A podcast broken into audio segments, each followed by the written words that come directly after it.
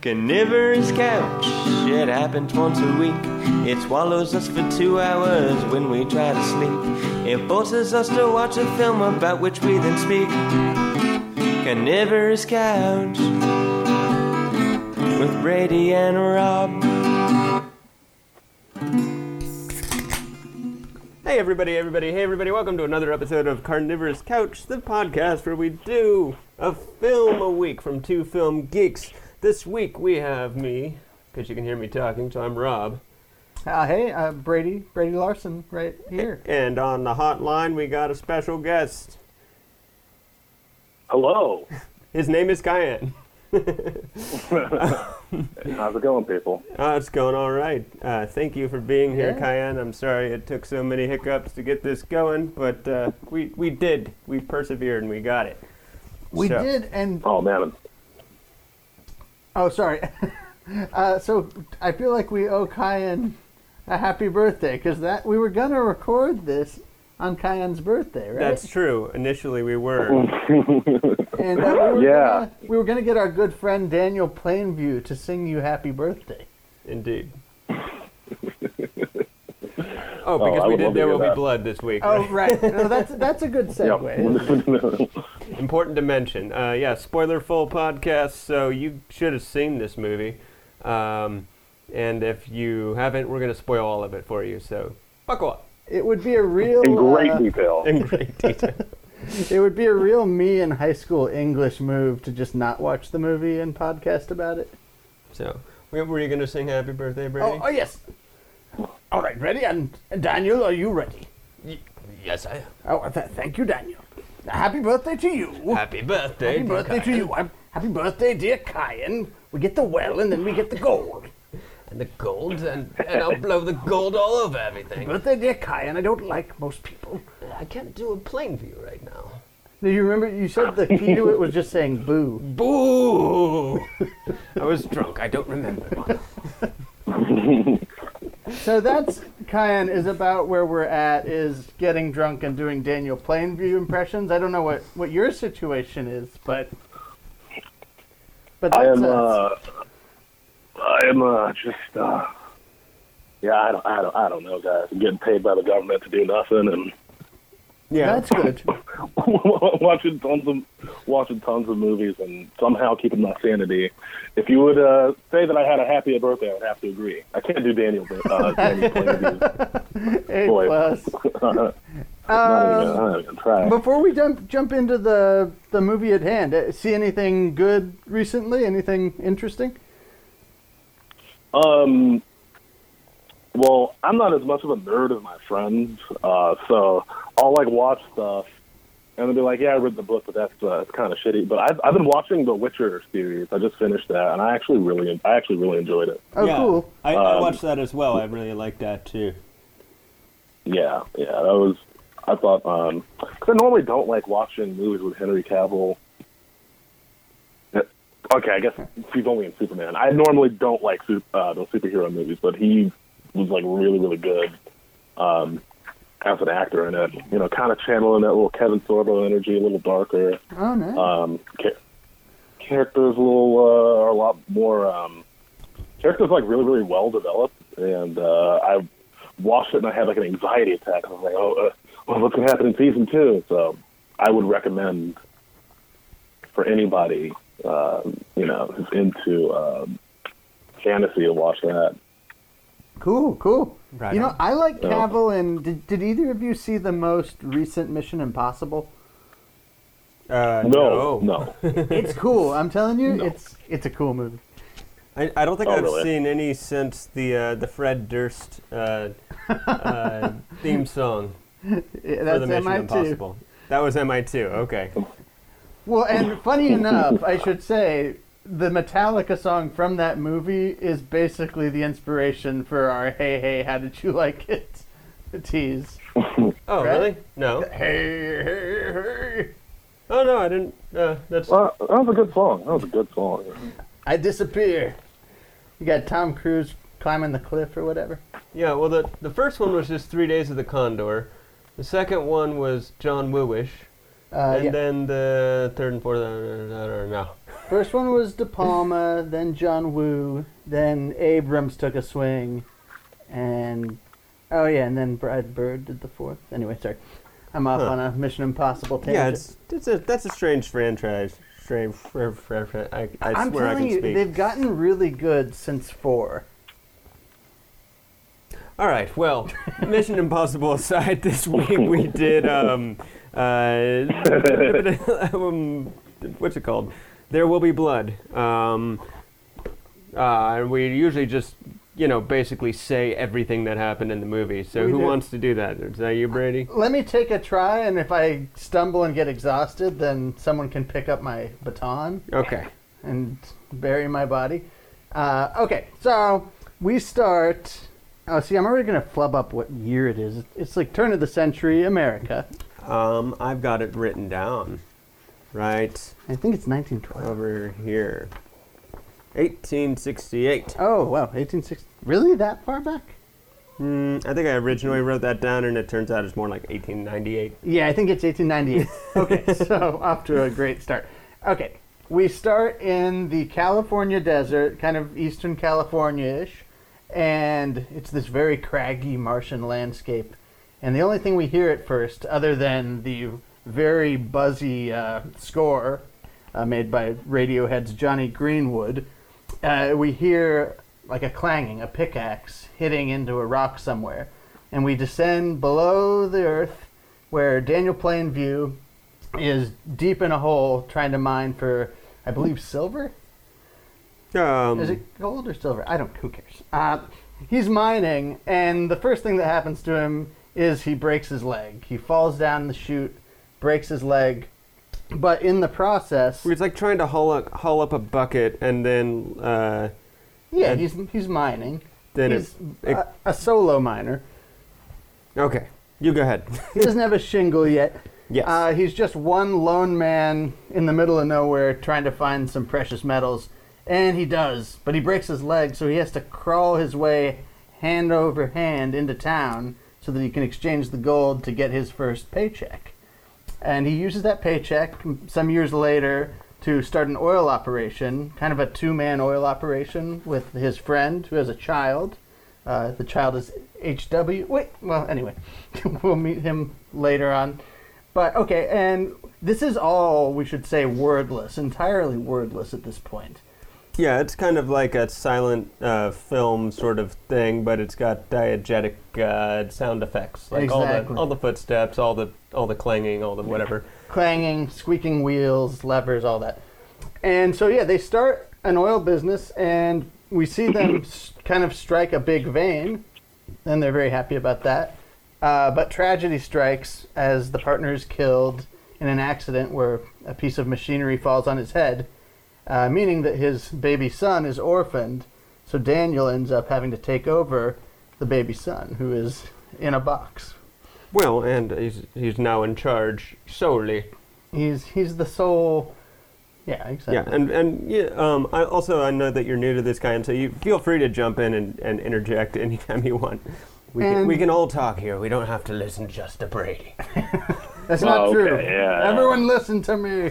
Um, okay, so this is when we get our first bit of dialogue. Once Daniel adopts HW, uh, he's on the train with him, and that's where we jump forward in time to where Daniel's kind of his operation is up and running, and he's a rich man at this point. Right? He's like already, I think, a rich dude. He just becomes richer. Uh, and he's trying to set up an operation in this town, but the people are kind of shouting at him, and so he makes the first of many Daniel Plainview power moves and just walks out of the meeting. Uh, he's like, "Fuck you." That's yeah, it. I, I I wouldn't give you the uh, the lease if you gave it to me. I think is what he says as he walks out. Yes. Too confusing, yeah, because the town leaders couldn't get on board with whether or not they wanted to do this. Yeah, so half the town was like no, and the other half was like mer. A man after my own heart. Yeah. Don't waste my time. Exactly. so one night uh, he's with his son and his business partner, and a weird-looking Paul Dano-looking dude, played by Paul Dano, walks into his office. His name's also Paul. And his name is Paul. and he's like, "Oh, I'm, I'm Paul Dano." and he makes you know little. I love Paul Dano, but he's got one of the most interesting faces I've ever seen. Um, and he says his name is Paul Sunday, and he knows of a town, a town where he's from, where there's a bunch of oil. And Daniel kind of tries to fuck him immediately because that is Daniel's way, and tries to get the information free. Yeah. But Paul Where is crafty. this? Uh, where, where, where, where's this Sunday Ranch? now I've got old Jimmy Would you just write, write down your, your address for me? Whoa! I'm never going to be able to do a plain view on command. I, I am so surprised this podcast has not yet devolved into just plain view impressions. We're, we're really disciplined. Uh, okay, so so Paul gives him the information, and Daniel takes HW and scopes it out under the guise of being on a quail hunt. And uh, sure enough, they find that there is evidence of a bunch of oil in this area. And so they go to the Sunday Ranch, and surprise, surprise, they meet someone who looks exactly like Paul Sunday, but not Paul Sunday. Not Paul Sunday? Not, Not at Paul all? Sunday. Not in the slightest? Not a bit. This is I gotta inter- I gotta interject that like the uh, the uh, the acting and like Daniel uh, Daniel Day Lewis. I forgot. Yeah, so da- you have Daniel and Paul, who I guess both their real names are Daniel and Paul.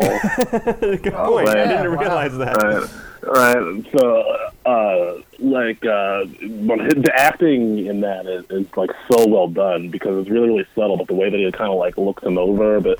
I don't know. The acting in this movie is like a masterclass. oh my god, yes.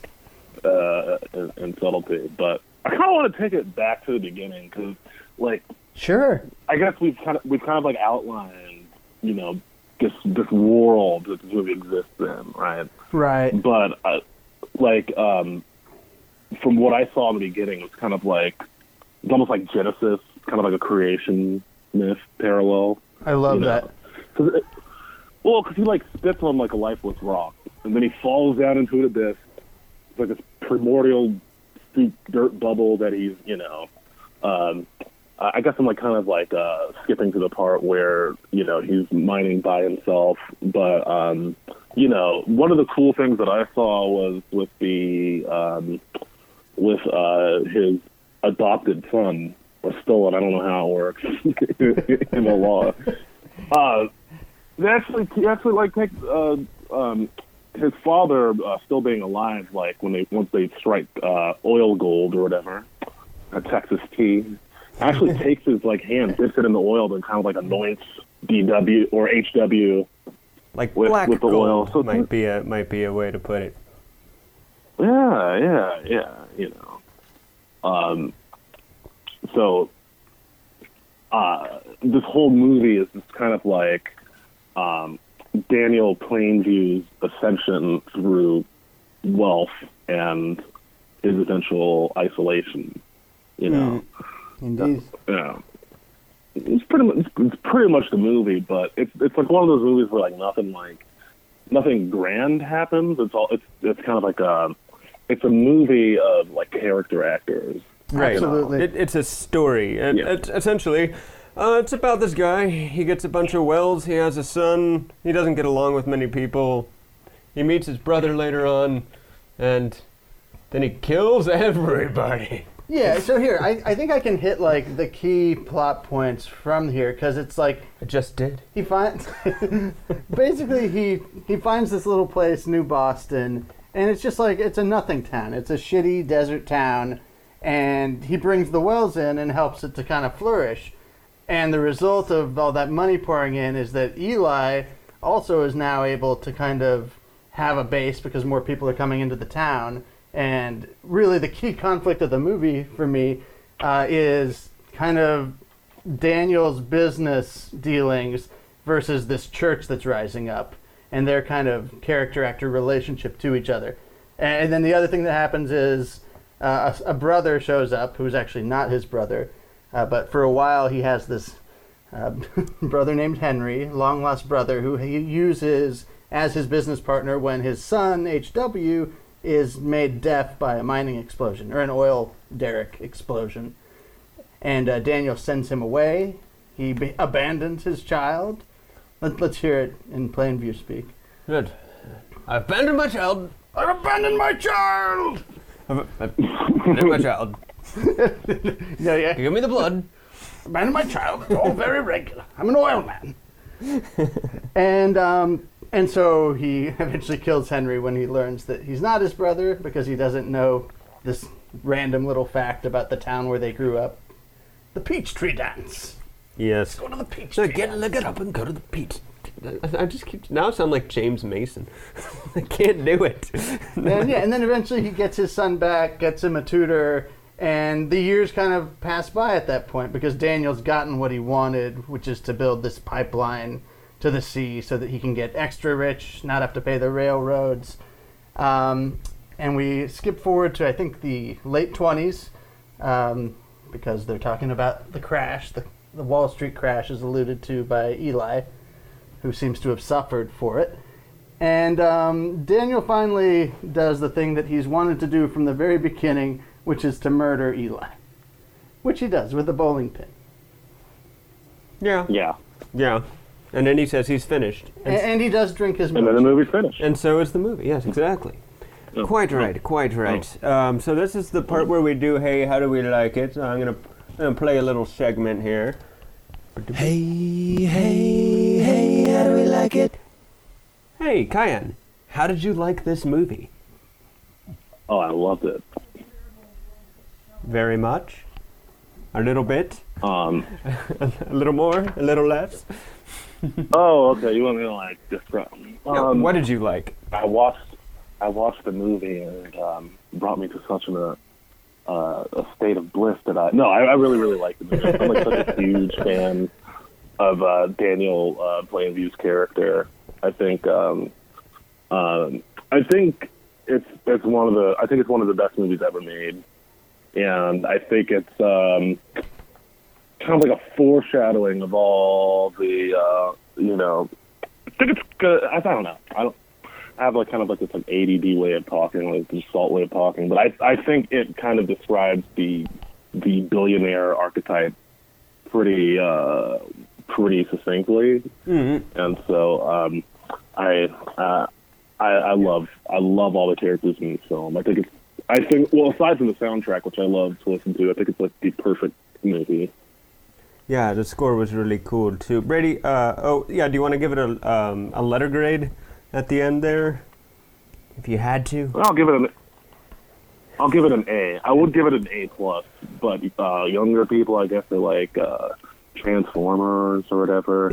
Anybody that I talk to that's in their twenties that have seen this movie, it's like, like well, nothing happens. Like, okay. Man, those, those Daniel Plainview action figures just stayed on the shelves. Well, what do you think, Brady? How did you like it? Oh, I, I'm with Kyan all the way. I think it is a perfect movie. It's probably, it's like one of the movies where if you ask the question, what's the best movie of the new century, new century that's already feeling pretty old, um, it's probably like the consensus pick, and probably is it's probably the best movie of the century. I mean, it's it's in that level. Um, and I know that there's going to be time to talk more about this, but I guess I'll just say that, like, I'm all about the gestalt of this film, like Cayenne, um, and I think it says powerful things. But also, like, if I go and try to deconstruct it, just like you know, like a checklist, an itinerary, like how's each element of this thing? Like every element is perfect. It's like some of the best cinematography I've ever seen. Uh, the score is just like amazing and inventive, and, and the performance is just like an all timer. It's it's basically got every single element a film can have is like A plus filet mignon level. Uh, I love it. It's an A plus. Great, great movie. I too, And Robert? I too also like this movie. I, I really really liked it the first time I saw it in 2007. I have to say I was um, I wasn't as uh, into it this time. I still think it's very good. Um, I just didn't like it as much as I did the first time I saw it. The first time I saw it, I was totally like engulfed and entranced and and and just so into it. And this time I was like, yeah, this movie, I like it.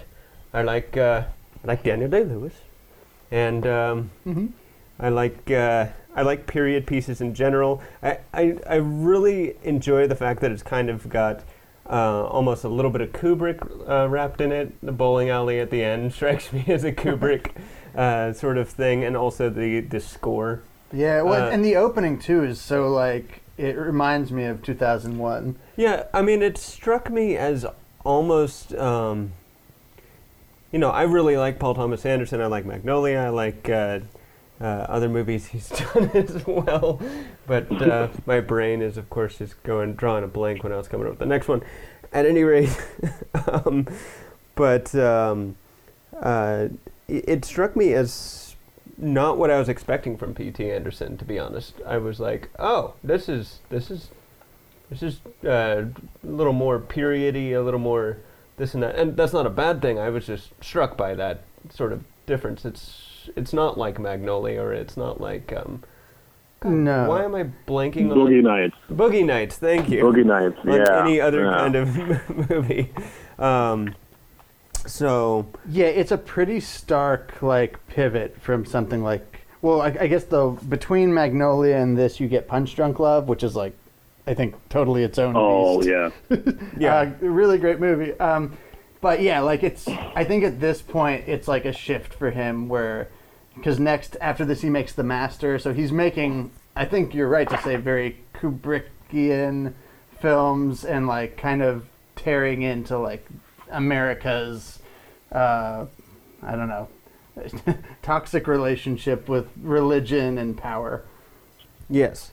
So I give it an A minus, Eh, Okay, that's which not is bad. fairly high I, for I me. was so worried the B plus was coming. no, no, it's definitely in the A range. Um, I, I think it's a, a an excellent film. It's not a absolutely perfect film. It's just so close. That's all. Very good. Well, so what what what is your what is your A pluses? Just so I can I don't think I've kind of given get one. a. Oh, You've really? given A's. One of those. I'm a of dick. It stinks. they all stink. No, I I, you gave an A. You gave an A to Paper Moon. I did. I did give an A. Yeah. I think you gave an A to Chinatown. Uh, Did that you? might have been a B plus, A minus. China. Oh. Chinatown. You gave I'm a B minus. You gave a B minus to Chinatown. no, I think I gave a B plus or A minus to Chinatown. Okay. I thought it would have been an A plus if Roman Polanski wouldn't have made that that weird cameo. Well, I mean, to be honest, if I had if I had seen this back when we did Chinatown, I probably would have just given it an A plus. But uh, you know, I I now don't enjoy movies anymore. so Because this movie essentially is like a precursor to Chinatown. Like even uh, John Huston's character, like that's Daniel fucking Plainview yeah, I, I see what in, you're saying. in Chinatown. Yeah. But but uh, all P. Thomas P. Uh, P. Thomas Anderson's films they're like all set in California, right? Oh yeah. They I are. didn't see the fa- I, I didn't see the Phantom Thread, right? Oh So wait, no, that's know. in, okay. That one's in England, Yeah, and this one's in Oh, okay. on the East Coast ish, right? but like almost all of them. Uh, no, this is in California. It's like in the kind No, of. this is in California. Oh, okay. Yeah. Shows how uh, much what did I you was say, paying Tehachapi attention. Mountains. He's out Those by like Bakersfield. Okay. Boogie Nights. Okay, he's on this side of the uh, the Central Valley. Okay, I got you. Um, but yes, I, I really like it and and and things like that. um, I actually liked it when I was I liked it more when I was scrolling through it today to kind of get ready for this than I did when we watched it four weeks ago. Uh, it's it's a lot of movie. It's like a, a yeah, it's an epic movie. What is it? It's two and a half hours. What is, Yeah, I think it's like 238, 245, something like that. Something crazy.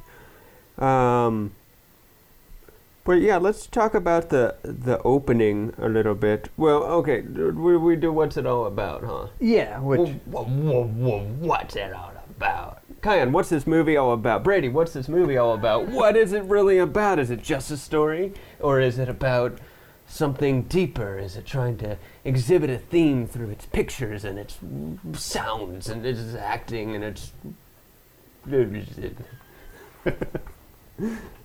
I don't know. Kyan, do you? Want uh, I feel like there's a I'll whole you lot. go first. all right. yeah. Brady, do you want to go first? I've got some notes if, if, if you need some time to collect your your metapan. Okay, there there are so many. There are a lot of choices of, of what this is about, and I'm sure we'll cover more of them later in the cast.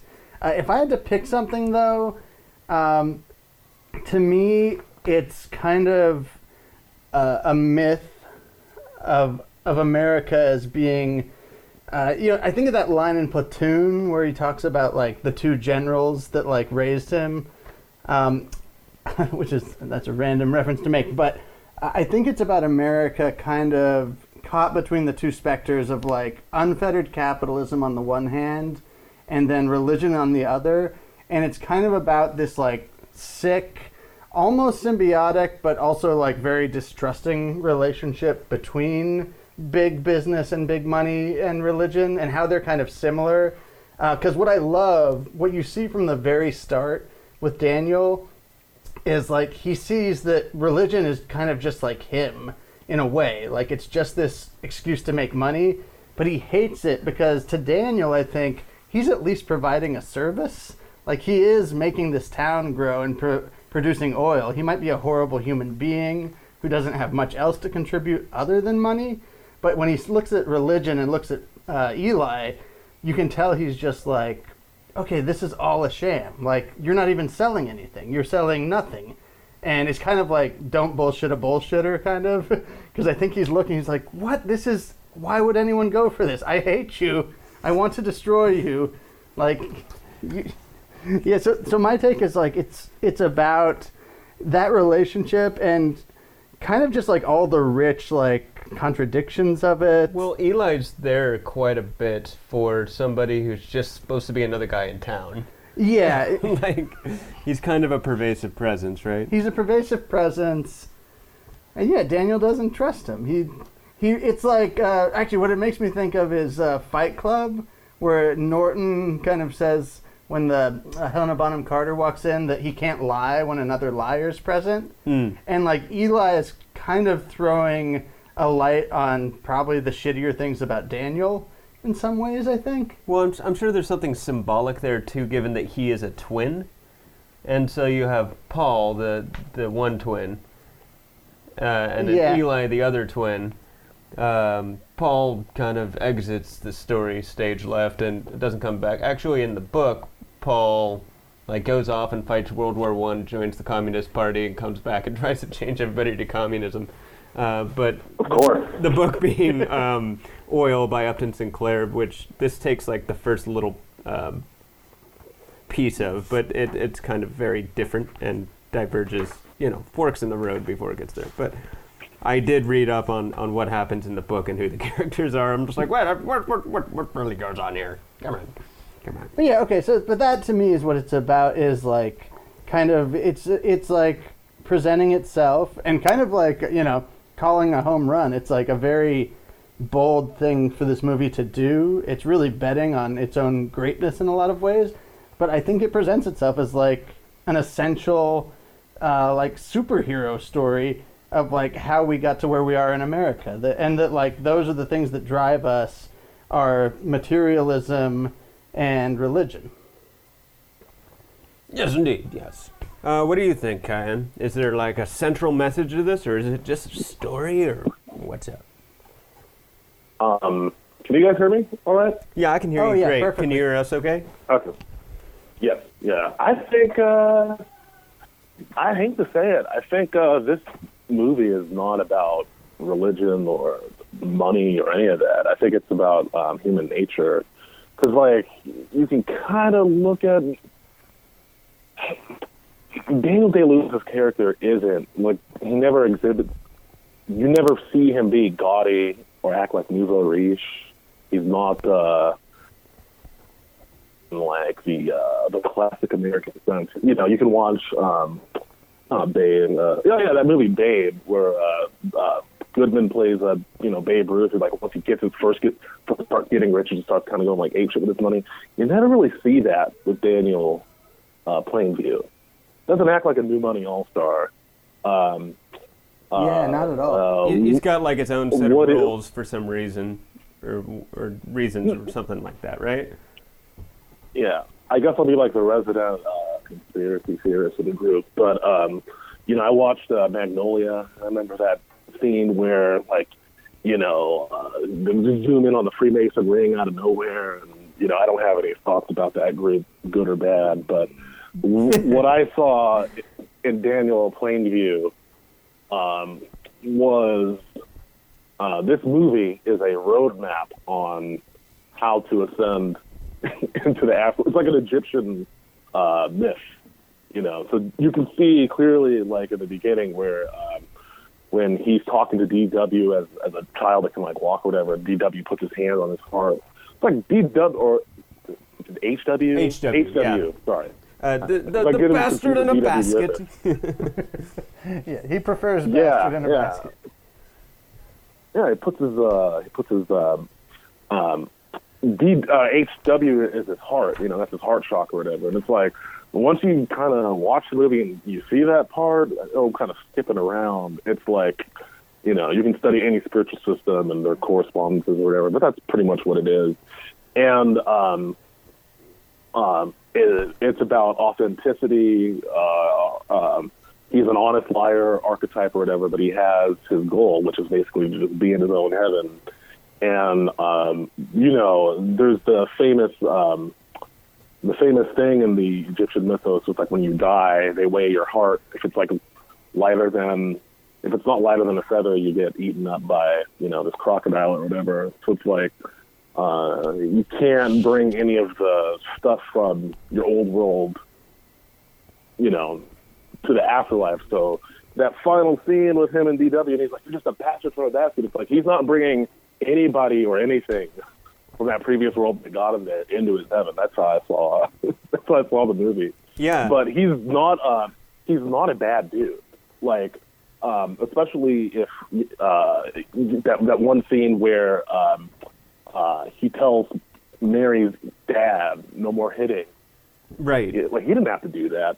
Like the guy has a moral compass, and uh, the character uh, Eli is kind of like um, like the Egyptian set. So he's kind of like just there to put a you know a monkey wrench in his machine, and he just kind of maneuvers around it. But even you know, uh, um, even his uh, he never really had an issue with religion. He had an issue with Eli Right. uh, he he allow you know. Well, I I think uh, Daniel Plainview is like not. Uh, I wouldn't even consider him an anti. I would consider him to be like one of the most fair characters in most of cinema history. But I'm biased. Um, I really like that because you basically, um, and then what Brady said, the combination of what you're saying is kind of where I'm at. Um, I was re-scanning through it today and wondering, it's just like, um, okay, wait, why is this movie called There Will Be Blood? Right, and a lot of people look at this and go, "Well, there will be blood because oil brought uh, um, um, uh, out all the bad stuff, dude, and unfettered capitalism and this and that." And then other people will say like, "Well, there will be blood because that guy's gonna fucking kill some people, dude." Didn't you watch the movie? like, some people gonna die or this and that. And so I, I kind of pondered that for a little bit, and I think it um, that both of what you guys are saying is true, and that really what it is is it's kind of about the dichotomy between him and Eli, and he looks at. Um, I mean, there's a lot of mentions of blood uh, in different manners. You know, he's in church saying, "Give me the blood," g- you know, "Give me the blood of Christ," or at one point he says, "Like I drink the blood of the lamb from Bandy's tract uh, every day." Um, all this, you know, given that they don't outright say anything, I think the idea is that like he essentially looks at blood as the giving up of things, like um, that HW had to lose his father. That's the blood he paid for this business. And that he had to lose HW, and HW had to lose his hearing. That's the blood that he paid for the, this business. And um, that Eli, who's a person who's like, I will give you the blood of Christ, or blah, blah, but it comes from nowhere. And that's what angers him so much about it. He's just like, this, this motherfucker didn't give up shit. He's just taking it from me. I gave up so much, like to build all this stuff. And then also he ends up entirely without blood, without blood relatives. His, his brother who comes in turns out to be fake. Um, you know, he doesn't really have a son that's a real son. He doesn't have anybody to pass all this stuff that he suffered for and that all the other people around him suffered for too. So he has no blood. And then, of course, there's the bloodshed that comes from, you know, what happens with all this stuff. And, and uh, eh, Yeah. all in all, it's a, it's a film about transition from, like Brady said, the old ways of church and religion and this and that to the machine and the uh, industrial revolution and, and all that kind of stuff, uh, which brings with it capitalism and markets and right? Yeah, I mean, I, I think Uh, there's. Ki- Oh, sorry, Kyan, go ahead. Oh, I was. Uh, you I just see uh, Plainview as a guy who just doesn't want people in his way. You know, like I think he just wants to be the captain of his own show. I mean, like they never ever show like a female love interest. Yeah. You know, he's not like really interested in in women. So it's like Well- Upton Sinclair's novel, which which I didn't read because I don't read, is is uh, is probably more about you know capitalism and stuff like this. But I think um, this movie is not about capitalism and or religion really at at all. It's about I, I don't know. I'm just going to say something else. No, Uh, but, uh, but I'm I'm with you on that. It's just that like these are things that they use as examples of whatever they are. I mean, I and I'm also Right. with you on the whole. He doesn't care about anybody. Remember, he's got that whole speech where he's just like, I I hate most people. Well, yeah. See, that to me is where I mean, I think this movie like exists in a complex place, and I don't. I don't think Daniel's a villain per se, but I think he's he's a complex character in American mythmaking. Because if you take that phrase, you know, I don't I don't like most people, and I think we've basically identified at this point, as Kyan said, that he he's someone who doesn't want to be tied down by people. He he doesn't have a blood son, but he's a very wealthy man. I'm sure he could have that if he wanted to, but he doesn't want to. And that's to me where it's kind of it may be caught between like the more cynical take on American wealth and you know accumulating material, where it's like entirely devoid of thinking about other people. But then it, that's also kind of in the backwards of uh, American myths that we've taken as positive, like individualism and rugged, rugged individualism, making your own way. And maybe that's why he never, you know, puts on fancy clothing or anything. Maybe to Daniel, he just always wants to be that hardworking miner, that guy just gutting it out. What's important to him isn't what he can get with the material; it's winning the game of material ascension. Well, like he said, he said he wants to make enough money so he can get away from everybody. That's his. o- I think that's his only goal. He finally gets the mansion, and he, and he does put luxuries in it. But I think the goal to him is just to. I, this is also to me where I feel like it has something to say on capitalism because something I observe in Daniel is he's a dominator. Like what he really wants to do in every situation. You know, I think of that scene in the oil field where he basically he does owe Eli money, and Eli comes around asking for it. Um, and Daniel just throws him into the oil field and drags him through the mud. And I think that's talking about how, you know, the more sinister aspect of our rugged pioneer myth is that um, this need to kind of dominate people and to be to be the last man standing.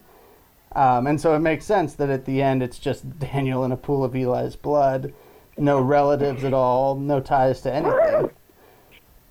Well, but Daniel is a more uh, honest character than Eli, and he keeps he keeps his word to everybody except for Eli because Eli has nothing but uh, larceny. See, I, And I greed in love his that heart. because, like, for all of Daniel's faults, I think what he's thinking is like, "But I am who I say I am. Like, there's no trick here.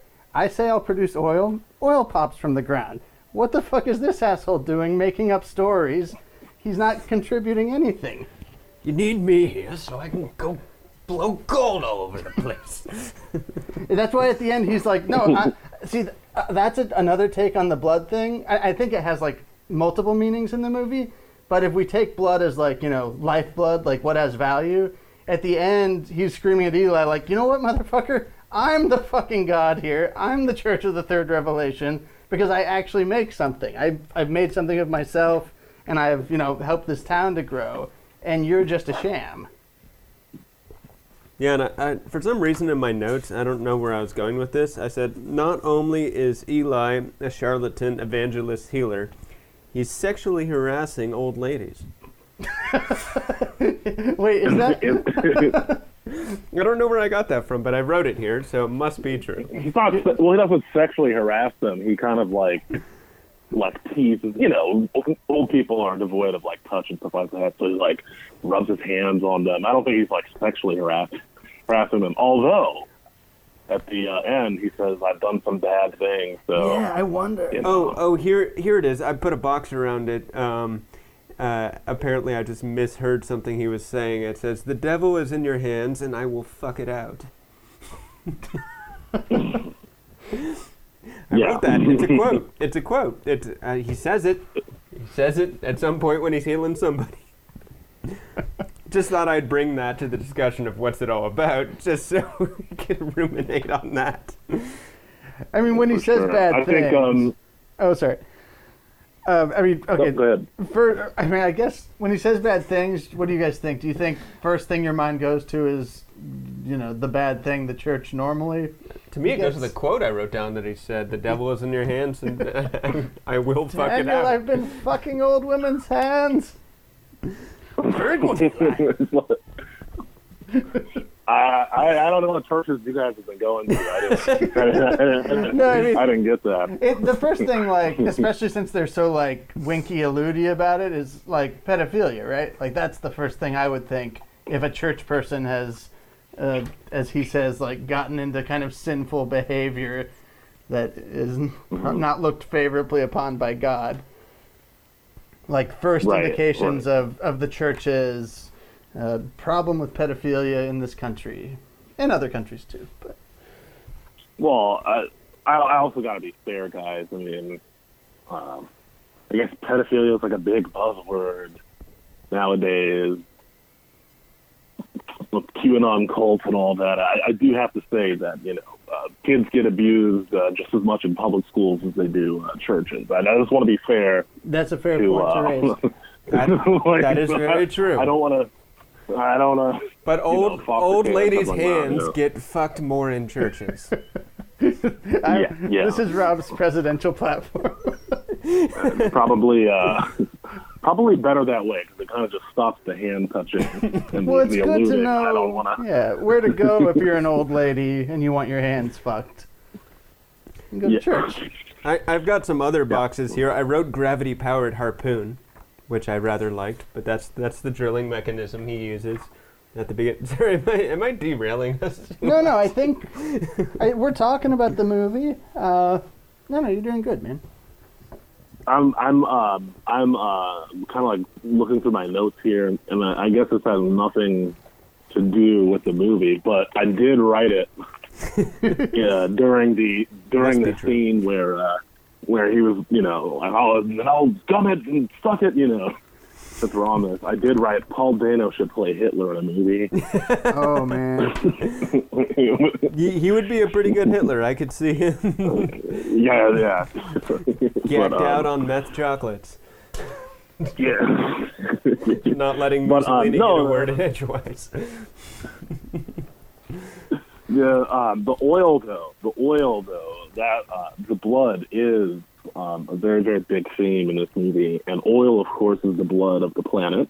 You know, Yes. um, ah, and as I said at the beginning, like like he, DW gets ano- or HW gets anointed with. I keep on thinking of that goddamn uh, DW Griffith, but he gets anointed with the with the blood of, of the of the.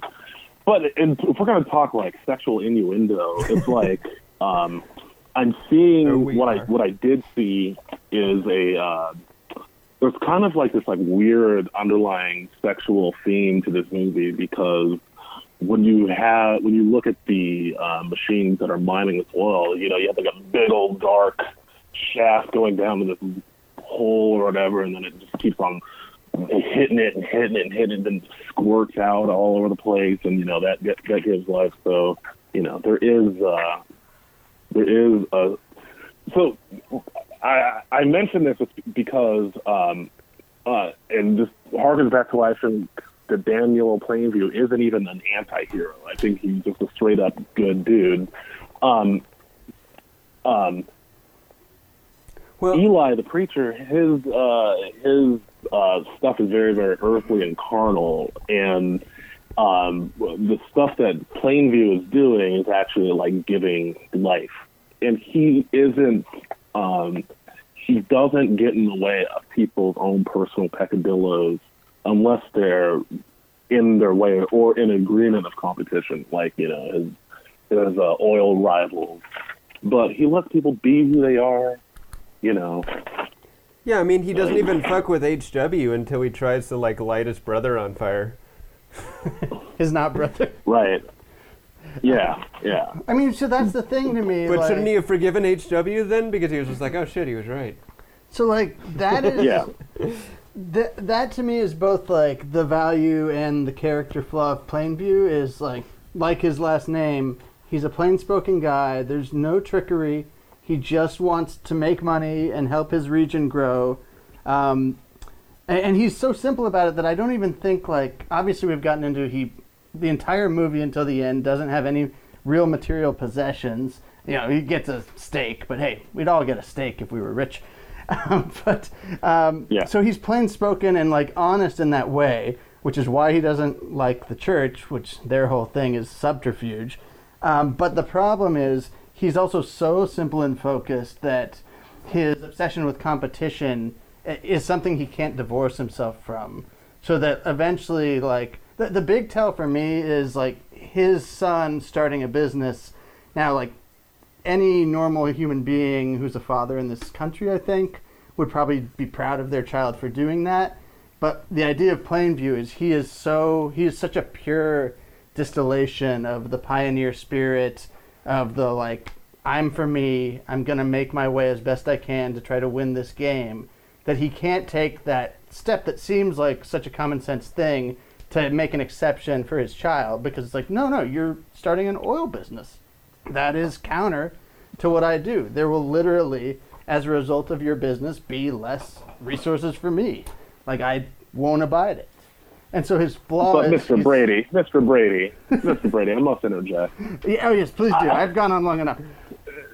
In, in this, uh, but in the, but in this movie though, with the with the like, uh, What'd you DW has a wife. Yeah, H, HW has a wife, and that now ties him to that now ties him into the web of life, which Daniel has no interest in. He just wants to keep his own. He just wants to keep his own energy, so he rejects them. I don't think that um, HW would ever uh, be able to rival his father in business, and his father knows that. But I think, um, I think it was a uh, what was that like a literary device or something like that? By by th- that scene is just like in in keeping Plainview steadfast to his like I want to be alone.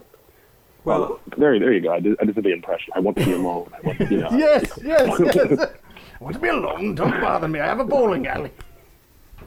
Yeah, so you know, HW has has this wife, and it's like that's complicated kids and like that. He's like, I, like I didn't get in this game to be tethered to anything else. I get in this game to be untethered. Uh, you know, Yeah, no, absolutely. actually, a, a little tidbit. Um, the real life person that Plainview is based well, Plainview is based on somebody in the in the book that Upton Sinclair wrote, and then there's a real life person, and his son did go to Mexico and make an oil company. Uh, so, so like how Oh. how does that narrative compare to the movie's narrative? Well, I think that was um, what was he gonna go do in the movie? Uh, yeah, he was gonna go to. Mexico. Right. And start a yeah start an oil operation. Yeah, so Start drilling. just yeah. a little side tidbit. I mean, I think it works better as a plot device, and it's not really necessary to know that. I just thought I'd bring it up. Oh, you know, I, I was just curious if like, you know, comparing them if there was any interesting like differences or I, But I guess don't it's know just- that much about it. I guess it's I was just just you- bringing up a little unlike tidbit this I knew. movie. I guess you just see it happen, right? Yeah. You, you get to see what happens once he once HW leaves. Ah, Did you guys notice the uh, vanishing point motif in the film? Um, No. perhaps not. please tell me. Yeah. Oh, okay. Uh, well, uh, how, how to describe a vanishing point? Because this isn't like it's like um Like the horizon Two- shots and two- stuff, right? yeah, it's like two V's uh, intersecting, one pointing down, one pointing up, and then like it kind of like forms like a diamond in the middle. Mm. Uh, you know, um, and so it's like after if you know if this was like a series on TV, like I guess like at the end of every episode you you would see a vanishing point. That's how this movie. Um, this is how this movie works. I think the first one that you see is um, oh actually uh, uh, when that big old black shaft uh, goes down into the well in the beginning and then you know spurts out oil um, you kind of see it. Uh, then other times it'll be um, on the light fixtures or on a mug or something like that but every time it's like transitioning to a new epoch or era within the story like you see a vanishing point.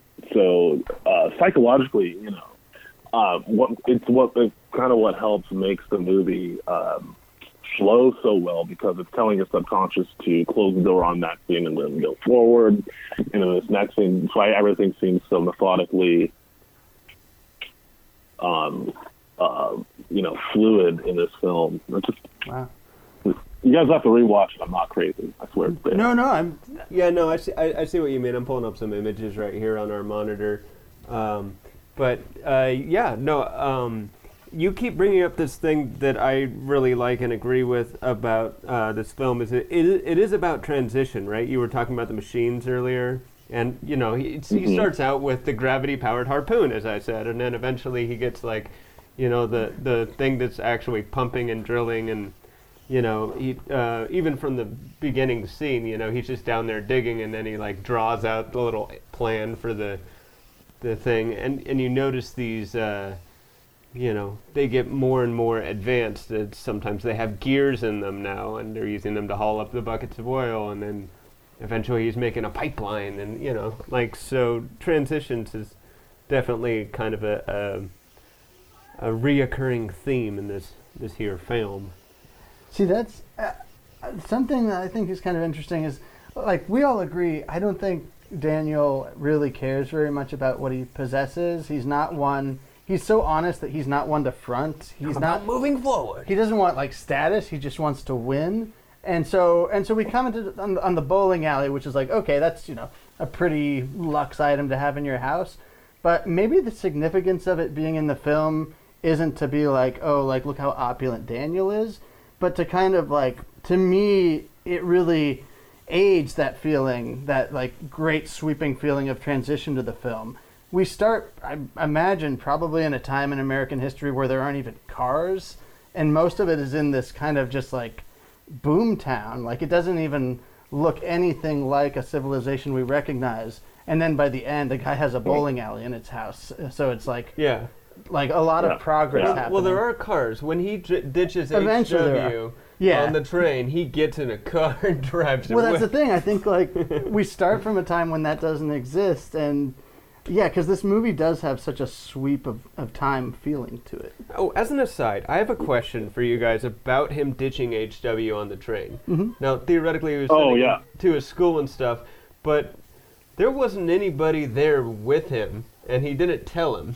So, like, he tries to run off the train, and I'm guessing that was the conductor. Or, or the you know one of the engineers or something just went like oh you stupid kid he told me to run off the thing Like Um, somebody just met him at no, the station I, I, right I, ha- I have a theory about this. Okay. I have a theory about this. At the end of the film, after he's like, bastard from a basket, bastard from a basket, um, they show a flashback of HW pressing Daniel's heart, right? Mm-hmm. So um, the whole thing was like I, I'm going to call this movie an alchemical tale, and even um, uh, and, even if you tie that into the Egyptian uh, theme of like you know the afterlife or whatever, it's kind of like like he sent his heart he sent his heart away, and uh, there was no reason for like the fact that he killed his brother, his fake brother, and then killed Eli, and he was already a rich man. Like he could have just had Eli taken out, Yeah. you know. He, he had he had the Uh, power. He had the yeah, he had the power.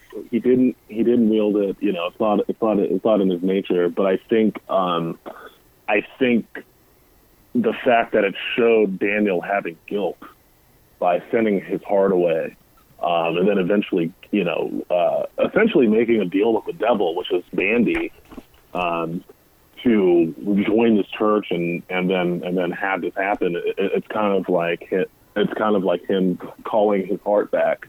And then, of course, at the end, you know, he's built his heaven, so the heart is weighed and sent away, and Daniel stays. You know, yeah, I but like that. I, An- yeah. Another interesting thought I, I have about it too is when he goes to the church to convert, like Bandy wants him to go join the church to get relieved of the sin of killing the dude because he finds him by the grave, right? The shallow grave he dug. But he just goes in there and confesses the actual thing he's kind of upset about. You know? right, right. He, he doesn't right. say, I'm sorry I've sinned, I killed the, the that Yeah, dude. no, absolutely. He he feels a hundred percent, a thousand percent worse about sending HW off than he does for killing uh, the con man who was pretending to be his brother. yeah. Right.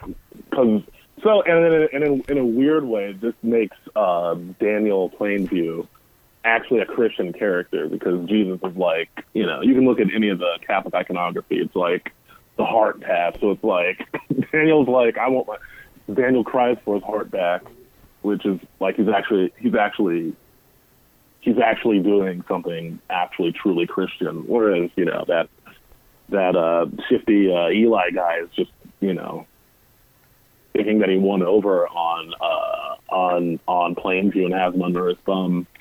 Um, but Daniel does the right thing, calls HW back. He didn't in the beginning, you know. Um, he's using uh, HW to kind of like neural neural linguistic program the people around him to make it like his beard, you know. Like I'm a straight guy. I'm like a uh, you know I'm a family man, and it's not until that he sends HW away, almost like an object, that he that he realizes HW's uh, or yeah HW's value. Well, maybe also not- motivated by the the burning the place down. Well, no, but he, he sends him Well, away. 'cause sorry, he I didn't mean to cut you off though. entirely. Go ahead. Well, yeah, but that's what the but that's what um you know in psychology the heart and the head like it, it's, that's kind of what your heart does, and so that's like um that whole episode is like um uh Plainview battling his ego. 'Cause, Like I I want to have a brother. It's he's being tempted in this weird way. It's like I want to have a brother, and that's going to tie him to this physical world or whatever. HW his heart goes like, uh uh like this isn't right. So, uh, you know how you subconsciously, you know, put yourself into things that you know isn't good for you. You know, date like some girl or whatever, and then the whole house metaphorically burns down. Uh, or something. You know, that's the relationship between anybody and their heart, where it's like your head is trying to make something real out of what it's seeing, and your heart is just like, I'm gonna make you act out or say like the wrong thing or you say like, "Hey, your mother's breath kind of stinks" out of nowhere, and it's like, "What? Oh, why would I do that? I'm so stupid." Um, and so he tries to, uh, you know, um, so he tries to cast HW away so he can have this illusory, uh, worldly life with his brother, and like you know, for the first time in the movie, like you see uh, Daniel have an interest in women. Let's get, go liquored up and.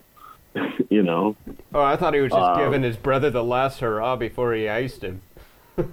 Well, he, at that no, point, no, no. because That's that's the scene where he realizes he realizes that him and his brother are not of the same nature. Yeah. Uh, uh, because it, whatever uh, you know, if, if you if you're raised by the same father and abandoned by the same same, same father or whatever, there's gonna be some similarities.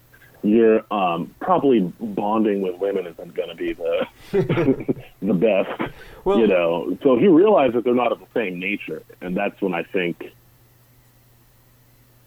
he uh, uh, asked him, you know, some questions about the house, well, and then just ices him. yeah. An- another uh, thing about the fire too is I kind of looked at that as um, uh, his loss of control over HW because ever since he got injured, he couldn't tell him what to do, and he couldn't like he's always saying, "Do you understand?" Do you like because he's not talking and he's not hearing, you know, and that's the way that he was able to kind of control and, you know, so to further your metaphor, to rein in his own his own heart, I guess. I don't think uh, I actually okay. So that's something that kind of like weirded me out when I first saw the film. Was like, um, I, how do you, do you guys both talk to old people that often, or did you? Um, yeah, I mean, my my grandfather, I, I remember spending long periods of time Oh, just yes, yeah. listening to him say whatever he wanted to, you know, stuff like that. you don't have to repeat it on here, but uh, but um, no. What what what uh, what was really really strange was um how good the communication. Like uh, whenever I talk to old people, um, they talk about getting their asses kicked by their parents like pretty regularly. Yeah. and it's um, it's something. Don Via and at, again, Mis- at Misery Lounge, shout out. yeah. Um, the fact that Daniel, um, you don't see that relationship. The relationship between him and HW is very egalitarian. I think he gives HW um, a pretty big leash to be his own person, and I think there is a genuine respect they have, which I don't. I've never heard of that um, type of relationship, um, especially in that that paradigm. And um, you can it, it kind of gets reinforced with the no more hitting thing thing with um, Mary Sunday's Papa, you know. Um, so uh, I don't think that uh, I I think that um, he was probably really really good dad to HW, and they genuinely had like respect. I think the loss of control thing was more so because HW couldn't like talk, but I just think that Daniel just didn't want to confront the fact that that guy wasn't really his brother. Like Yeah. he wanted that, he, he really wanted that illusion. I'm with Um, you. and uh, yeah, but HW, you know, kind of beat his ass and he let him do it. Which, again, from anybody that I've talked to from that area, would just like would not happen. Yeah. So, pl- again, Plainview is like a really egal- egalitarian dude. Like, Makes sense to me. Um, we should take a little break and do our thing that we call understudy. I, I know I talked to you about it before, so Brady just and I just have a scene, and we're gonna like you know pretend to be actors and stuff like that, and then we'll come back and talk more. hmm Okay, I'm gonna play Yeah. like a music segment, but you won't be able to hear it. But uh, you know, I'll be quiet. well, you it'll be clear when we're back. So Right. let's let's let's break it up with a little understudy, and then we'll talk All more. right. We're so sorry we couldn't get the actors to do the scene from this screenplay, but we've got two understudies, and to be honest, they're probably more famous anyway. So try to guess the actors, try to guess the movies. Tweet us at C A R N Y Couch. This game called Understudy is happening, happening, happening right now. Whoa, uh, Michael, Jesus, you you you scared me. Making a delivery? No, uh, very funny. Uh, nothing like that. Have one. Go on. It uh, really, it's it's still warm. Best Best bread I ever had in my life. So welcome home. I, I, I know, the hotel. I'm sorry, I'm getting a little overwhelmed. But you're feeling better now. Yeah, yes, definitely. Much better. Just not enough to call me back. Hey, I wanted to organize my thoughts before I called. That's, uh, that's what I've been doing. And how's that going? Good, good, very. I, uh, I just mm, need to be a little more precise. That's my, that's my goal. Speak softly. Carry a big baguette. As good as this feels, you know where it goes. No, you're wrong. What feels so good is that uh, is not knowing, you know, where it goes. How do I talk to you, Arthur? So that you hear me? Like a child? Like a nut?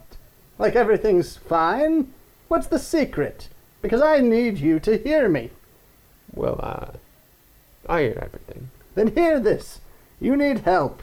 Before this gets too far, you need help. You've got great cards here. You keep your clothes on, you can pretty much do any goddamn thing you want. You want out? You're out.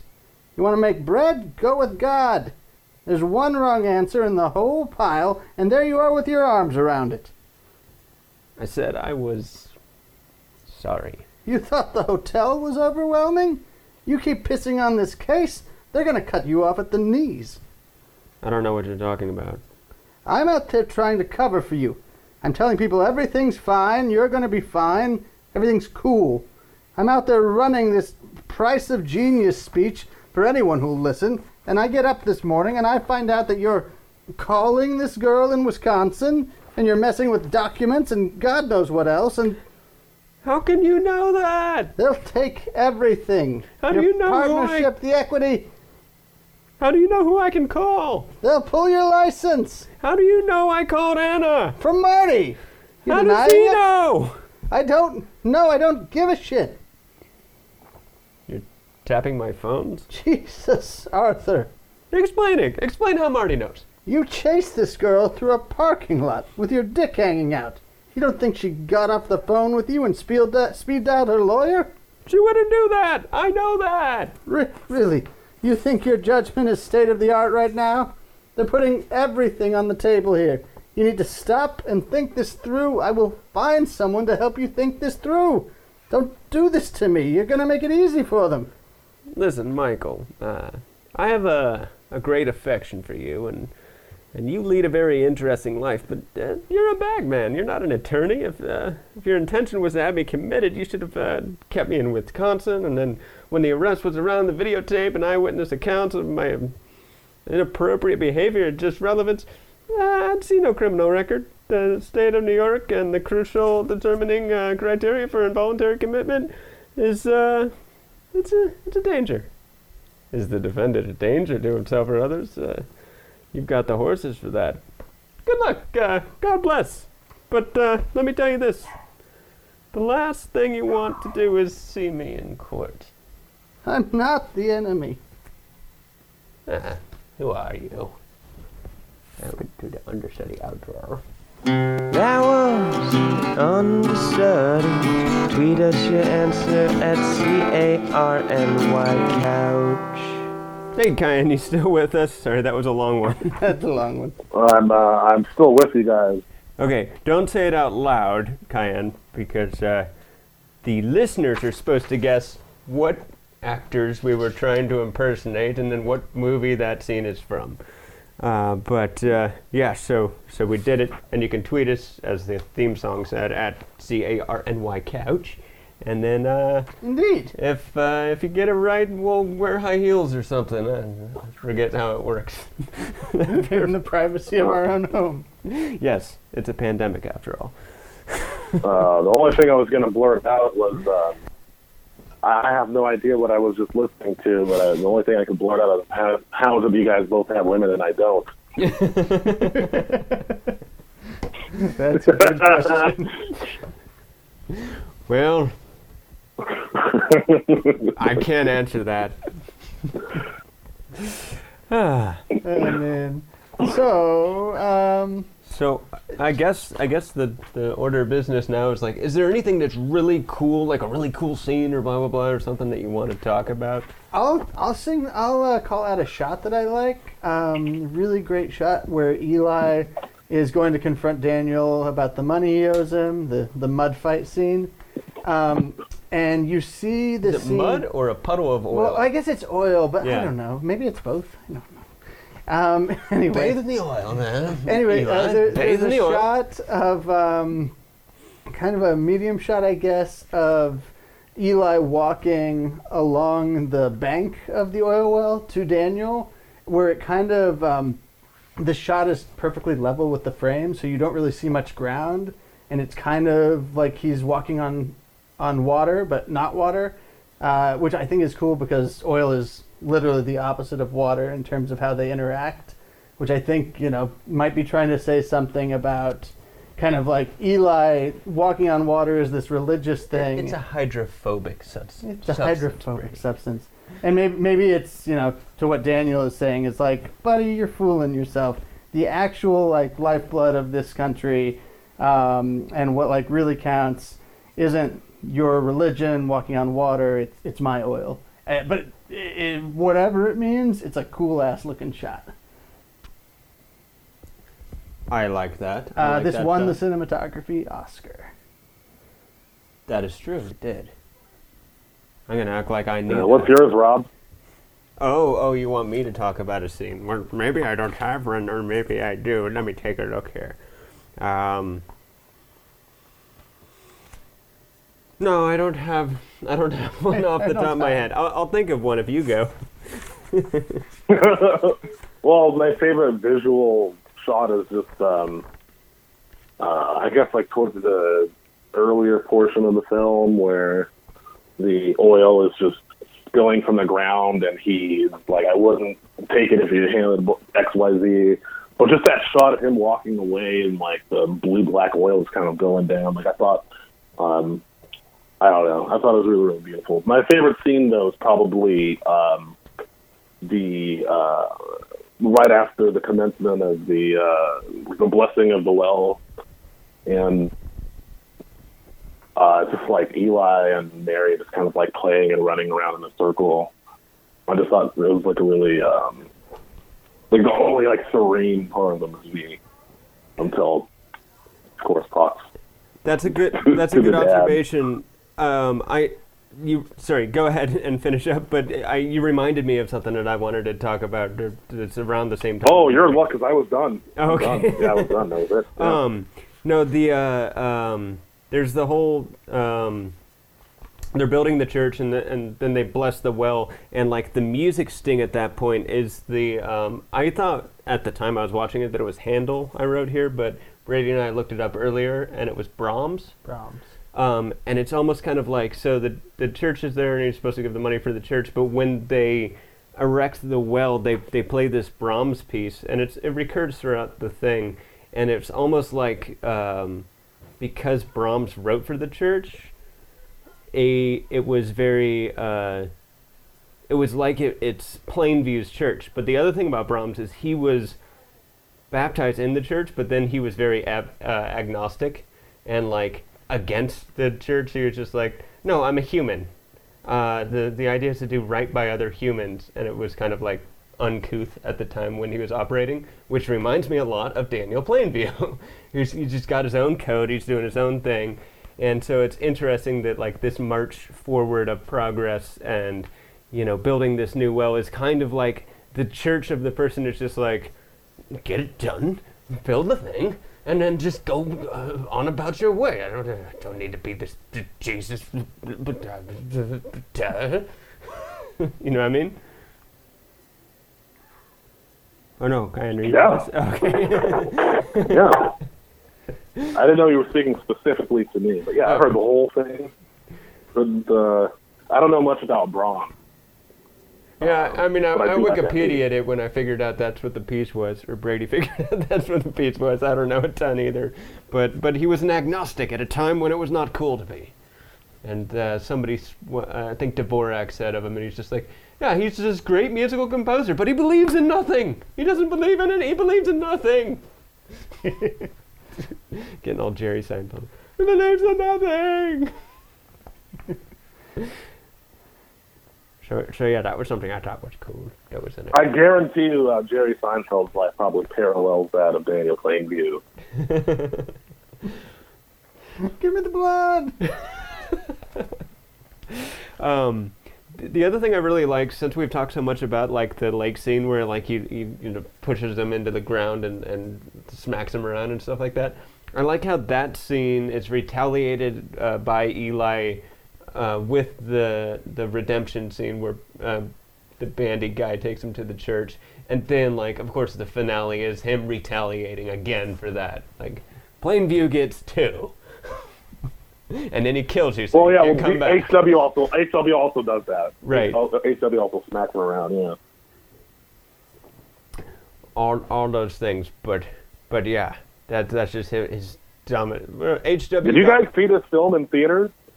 Uh, Uh, yeah, I saw it at did. the California and Berkeley. Yeah, I think I was with you. Yeah, you were.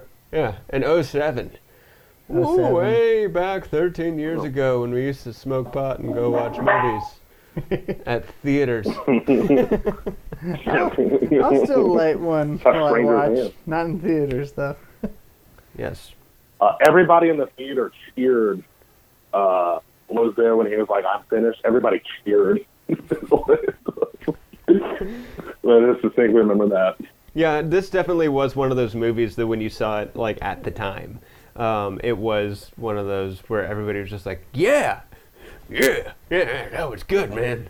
Yeah, dude, I want to talk about that. Like, what a strange phenomenon that is. Because, like, I I knew people in college who like were not by any stretch of the imagination like artistic film type people. And so, like, normally, like, a P.T. Anderson film wouldn't have been their thing. I, I think I showed, like, certain friends Magnolia, and they were like, what, what the fuck is this? But, like, something about There Will Be Blood was just undeniable. Like, whoever you were, like fucking David Spade was on the air just doing Plainview impressions. Like the rare case of of a totally ambitious art film that also just like breaches the popular culture. I drink your milkshake. Indeed. Like it's it's wild, and, and like I remember it so well. Like oh my god, everyone's quoting like this very austere, like epic film about an oil man. Who would have called it? Uh, well, it- well it, I'm, tell, I'm telling you guys, like, study any psychological spiritual system. Daniel Plainview is the everyman of all time. It's even in the name, Plainview. Yeah, yeah.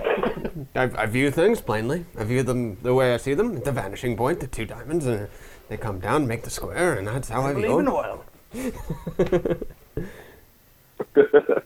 I think I did a good job of summing up a bunch of your points. One Stephen, one happy birthday, Kyan. Uh, yeah, I'm 33 years old. Nice, man. That's, So that's you're a a, good baby. age. I'm 79. Oh, yeah. I look fantastic though. I You look do. like I You look like do. I'm 37. And, and, and you smell good.